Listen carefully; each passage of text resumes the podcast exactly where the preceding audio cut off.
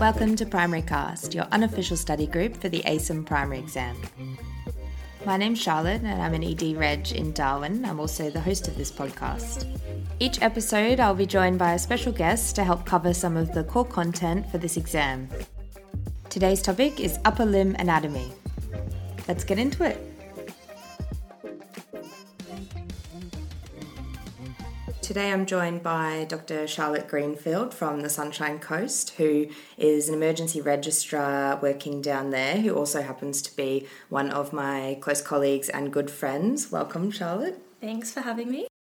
Charlotte has an interest in medical education and also in retrieval medicine. Um, and when she is not working, she can be found uh, in head to toe Gorman having brunch or at the beach somewhere. And She's recently also passed her primary Viva exam, so congratulations on that. Thank you.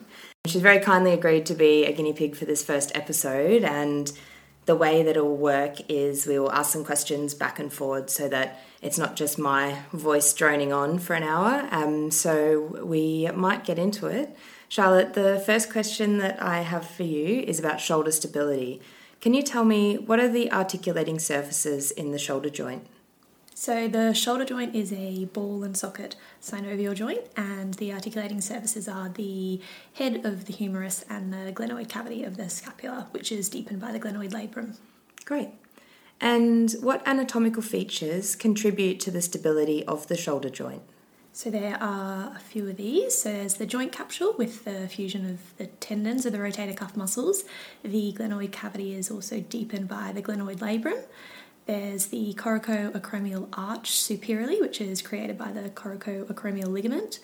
Um, there are other ligaments, including the anterior glenohumeral ligaments, the coracohumeral ligament, and the transverse humeral ligament. The rotator cuff muscles, supraspinatus, infraspinatus, teres minor, and subscapularis, as well as the tendons of the biceps and triceps. Great, thank you. And what muscles are responsible for abduction and adduction of the shoulder? For abduction, the supraspinatus muscle is responsible for the first 15 degrees, and then the deltoid does the rest. For adduction, it's um, the pectoralis major and latissimus dorsi acting together, as well as the teres major and the long head of the triceps. Great, thank you. So the next question is about the scapula. Can you identify the main features of the scapula? Yes, okay, so there's the glenoid cavity. Uh, posteriorly, there's the spine of the scapula. Um, superior to that is the supraspinous fossa, and inferior to that is the infraspinous fossa. On the costal surface, there's the subscapular fossa. Uh, there's the acromion laterally, the coracoid process, the suprascapular notch, and then the medial and lateral borders. Great, thank you. And where do the uh, scapulohumeral muscles attach? The deltoid attaches to the acromion and spine of the scapula. The supraspinatus attaches to the supraspinous fossa. The infraspinatus attaches to the infraspinous fossa. The teres minor attaches to the middle part of the lateral border. The teres major to the posterior surface of the inferior angle. And the subscapularis attaches in the subscapular fossa. Great, thank you. Question about the humerus. Charlotte, can you describe the bony features of the proximal half of the humerus? So, the main features are the head, there is the anatomical neck and the surgical neck. There are the greater and lesser tubercles, which are separated by the intertubercular groove, uh, the deltoid tuberosity uh, more distally, and then also the radial or the spiral groove.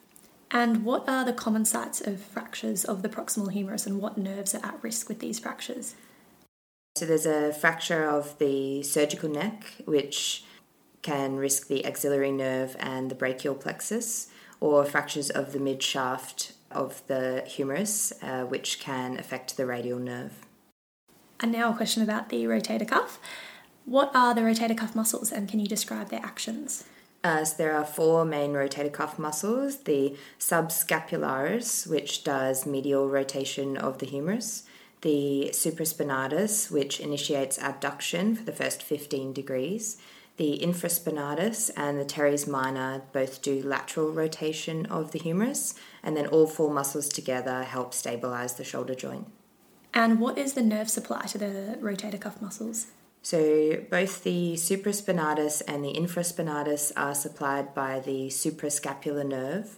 The subscapularis is supplied by the upper and lower subscapular nerves, and the teres minor is supplied by the posterior branch of the axillary nerve. Remember that by thinking there's one for two and two for one. So there is one nerve that supplies two muscles, so the suprascapular nerve does both the supra and infraspinatus, and then two nerves supply the one. So both the upper and lower subscapular nerves supply the subscapularis.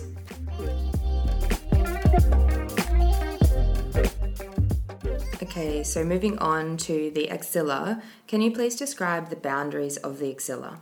So the base is formed by the axillary skin and fascia. The apex is formed by the cervicoaxillary canal. The anterior wall is formed by the pectoralis major and minor and the clavopectoral fascia. The posterior wall is formed by the scapula and the subscapularis uh, on its surface, and inferiorly the latissimus dorsi and teres major. The medial wall is the thoracic wall and serratus anterior muscle, and the lateral wall is formed by the intertubercular groove of the humerus. Great, thanks. What are the contents of the axilla? These include the axillary artery, which is in three parts divided by the pec minor muscle, the axillary vein, which is formed by the brachial and basilic veins and becomes the subclavian vein at the lateral border of the first rib.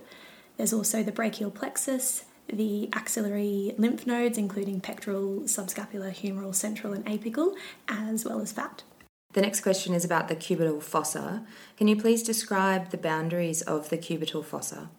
Yes, so superiorly there's an imaginary line between the medial and lateral epicondyles of the humerus. Medially, it is the lateral border of the pronator teres. Laterally is the medial border of brachioradialis. The floor is formed by brachialis and supinator, and the roof is the deep fascia, which is reinforced by the bicipital aponeurosis, as well as subcutaneous tissues and the skin. And what are the contents of the cubital fossa? So these include the radial nerve, the biceps tendon, the brachial artery, which divides into radial and ulnar arteries, the median nerve, as well as the brachialis. Great. So now moving on to a question about the elbow. Can you please describe the main features of the proximal ulna? So the proximal ulna includes the olecranon process, the coronoid process, the trochlear notch, the radial notch, there is a supinator crest, and there is an ulnar tuberosity uh, and the interosseous border. And how does the ulna articulate with other bones of the elbow? So the olecranon posteriorly and the coronoid process anteriorly form the walls of the trochlear notch, and that articulates with the trochlea of the humerus, which allows for flexion and extension. On the lateral side of the coronoid process is the radial notch, and that articulates with the radial head. And now moving on to a question about forearm muscles. What are the muscles of the flexor compartment of the forearm? So this can be divided into superficial and deep. Superficial includes the pronator teres, flexor carpi radialis, palmaris longus, flexor digitorum superficialis, and the flexor carpi ulnaris. The deep compartment includes the flexor digitorum profundus, uh, the flexor pollicis longus, and the pronator quadratus.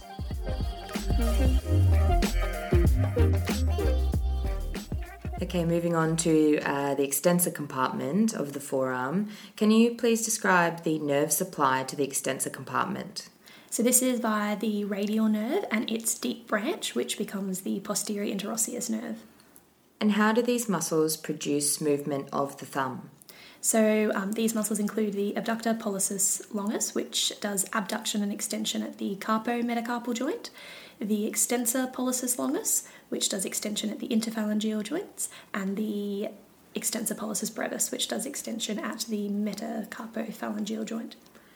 And which muscles produce supination and pronation of the forearm? So, supination is via the supinator as well as the biceps, and pronation is by the pronator teres and pronator quadratus. And which nerves are required for pronation and supination? So the median nerve is for pronation and musculocutaneous and radial nerve for supination. Fabulous. And that was a question that we had in our exam, wasn't it? Oh, yes. Still got a little bit of, uh, I feel nervous when I hear that question. Um, your next question is about the radial nerve. Can you please describe the course of the radial nerve in the upper limb? So the radial nerve is a branch of the posterior cord um, and it is formed behind the axillary artery. It leaves the axilla and travels between the long and medial heads of the triceps. It then travels obliquely in the spiral groove of the humerus and then pierces the lateral intermuscular septum and lies between the brachialis and brachioradialis. Great, thank you. Can you please describe the sensory supply of the hand? So the hand is supplied by three nerves. The median nerve supplies the palmar surface and the distal dorsal tips of the radial three and a half digits, as well as the radial side of the palm. The ulnar nerve supplies the palmar and dorsal surface of the ulnar one and a half digits and the corresponding palmar surface, and the radial nerve supplies the dorsal aspect of the lateral or radial three and a half digits, excluding the tips, as well as the um, corresponding dorsal segment of the hand. Thank you. It's a hard one, isn't it? Next question is about the median nerve. Could you please describe the course of the median nerve in the upper limb? The median nerve is derived from the medial and lateral cords of the brachial plexus. It descends laterally to the brachial artery and then crosses to become medial. It travels through the cubital fossa and passes between the heads of the pronator teres. It descends deep to the flexor digitorum superficialis and continues distally between the FDS and FDP. It gives off the palmar cutaneous nerve before passing through the carpal tunnel deep to the flexor retinaculum. It then divides into the recurrent branch and the palmar digital branch. And can you describe the median nerve supply in the hand? Uh, so this is both sensory and motor. So it does the palmar surface of the radial three and a half fingers and the dorsal surface of the tips of those fingers, as well as the corresponding palmar surface. And then it does motor supply to the loaf muscles, which is the lateral two lumbricals, the opponens pollicis, the abductor pollicis brevis, and the flexor pollicis brevis. Cool. Moving on to the ulnar nerve. Could you describe the course of the ulnar nerve around the elbow? Uh, the ulnar nerve passes through the elbow posterior to the medial epicondyle of the humerus. And what clinical findings would you expect with an ulnar nerve injury at the elbow? So there would be sensory and motor deficits. So sensory loss to the uh, medial or the ulnar half of the palm, as well as the ulnar one and a half fingers on the palmar and dorsal surface. Uh, motor wise, the patient would be unable to flex and adduct the hand at the wrist from loss of flexor carpi ulnaris. They'd be unable to flex the distal interphalangeal joints of the fourth and fifth digits from loss of uh, FDP. They'll be unable to flex and abduct at the fifth uh, metacarpophalangeal joint from loss of hypothenar muscles, and they'll be unable to adduct the thumb via adductor pollicis and then there will be loss of abduction and adduction at the fourth and fifth fingers from loss of the third and fourth lumbricals.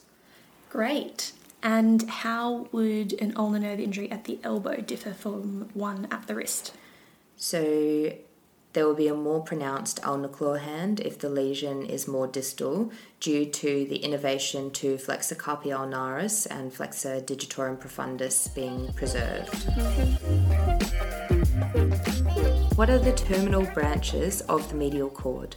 So these include the ulnar nerve, the medial cutaneous nerve of the arm and medial cutaneous nerve of the forearm, the medial pectoral nerve, as well as the medial root of the median nerve.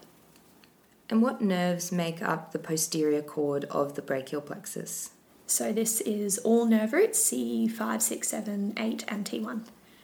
And what are the terminal branches of the posterior cord and what do they supply?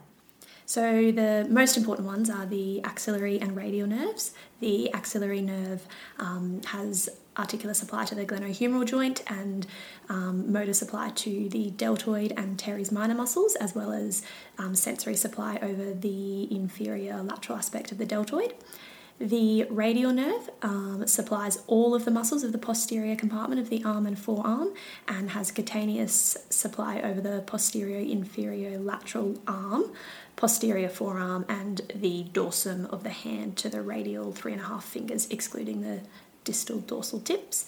Um, other branches include the upper and lower subscapular nerves and the thoracodorsal nerve.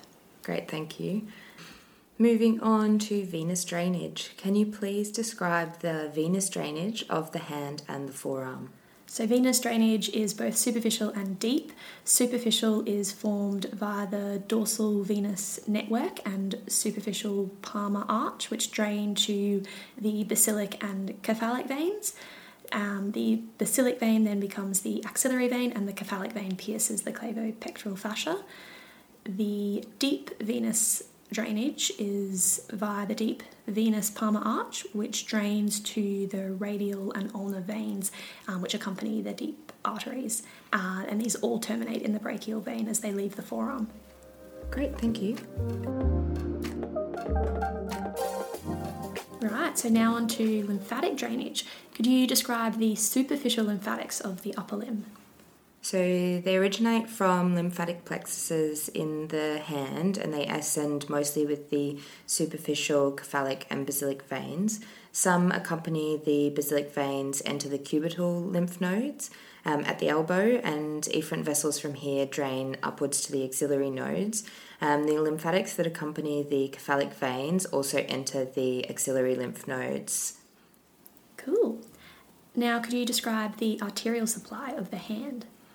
The blood supply to the hand is via radial and ulnar arteries. The radial artery becomes the deep palmar arch, which gives off the princeps pollicis, the radialis indicis, and three palmar metacarpal arteries. The ulnar artery has a deep palmar branch which anastomoses with the radial artery via the deep palmar arch, and there is also the superficial palmar arch, which is the main terminal branch of the ulnar artery. This gives off three common palmar digital arteries. And could you describe the course of the brachial artery as it passes through the arm? Uh, the brachial artery is a continuation of the axillary artery below the lower border of teres major. It gives rise to the profunda, profunda brachii artery, which travels in the radial groove with the radial nerve. The brachial artery proper travels medial to the humerus as it descends and is crossed by the median nerve anteriorly. It lies on brachialis as it descends into the cubital fossa, where it travels underneath the bicipital aponeurosis and terminates by bifurcating into the radial and ulnar arteries.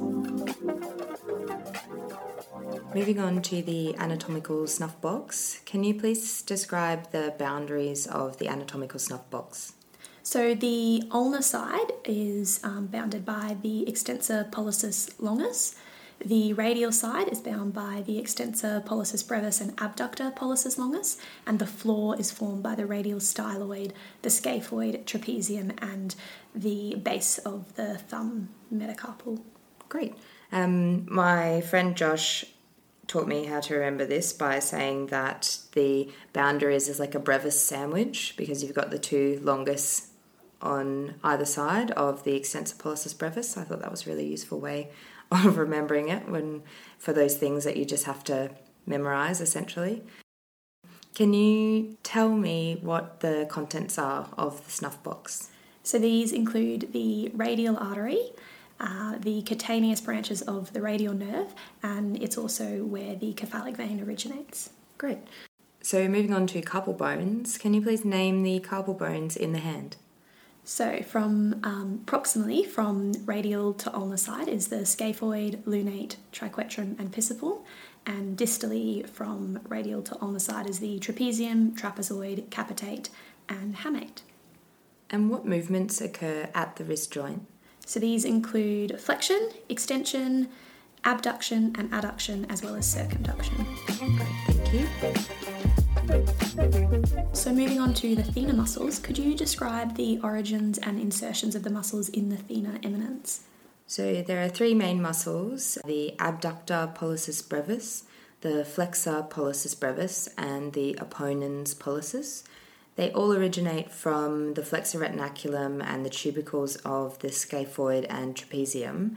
The abductor pollicis brevis and the flexor pollicis brevis insert onto the base of the proximal phalanx, and the opponens pollicis inserts onto the first metacarpal. Great, so moving on to the flexor retinaculum, could you outline the attachments of the flexor retinaculum? So on the radial side, it attaches to the scaphoid tubercle and trapezium, and on the ulnar side is the hook of hamate and the pisiform. And what structures pass through the carpal tunnel?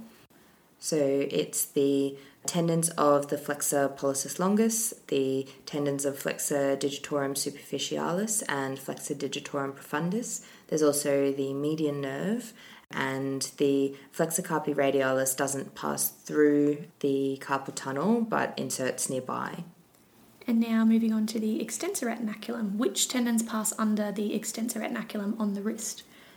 To label from the radial to the ulnar side, there is abductor pollicis longus and extensor pollicis brevis. There is extensor carpi radialis brevis and extensor carpi radialis longus. Uh, extensor pollicis longus, extensor digitorum, uh, extensor indicis, um, extensor digiti minimi, and extensor carpi ulnaris. Great, and we're done. Thank you very much for being my guinea pig for my first episode and for being such a good sport about uh, answering some Viva questions. Still have a bit of PTSD. Yeah. well, hopefully that is a helpful revision for upper limb anatomy, and we will speak to you soon.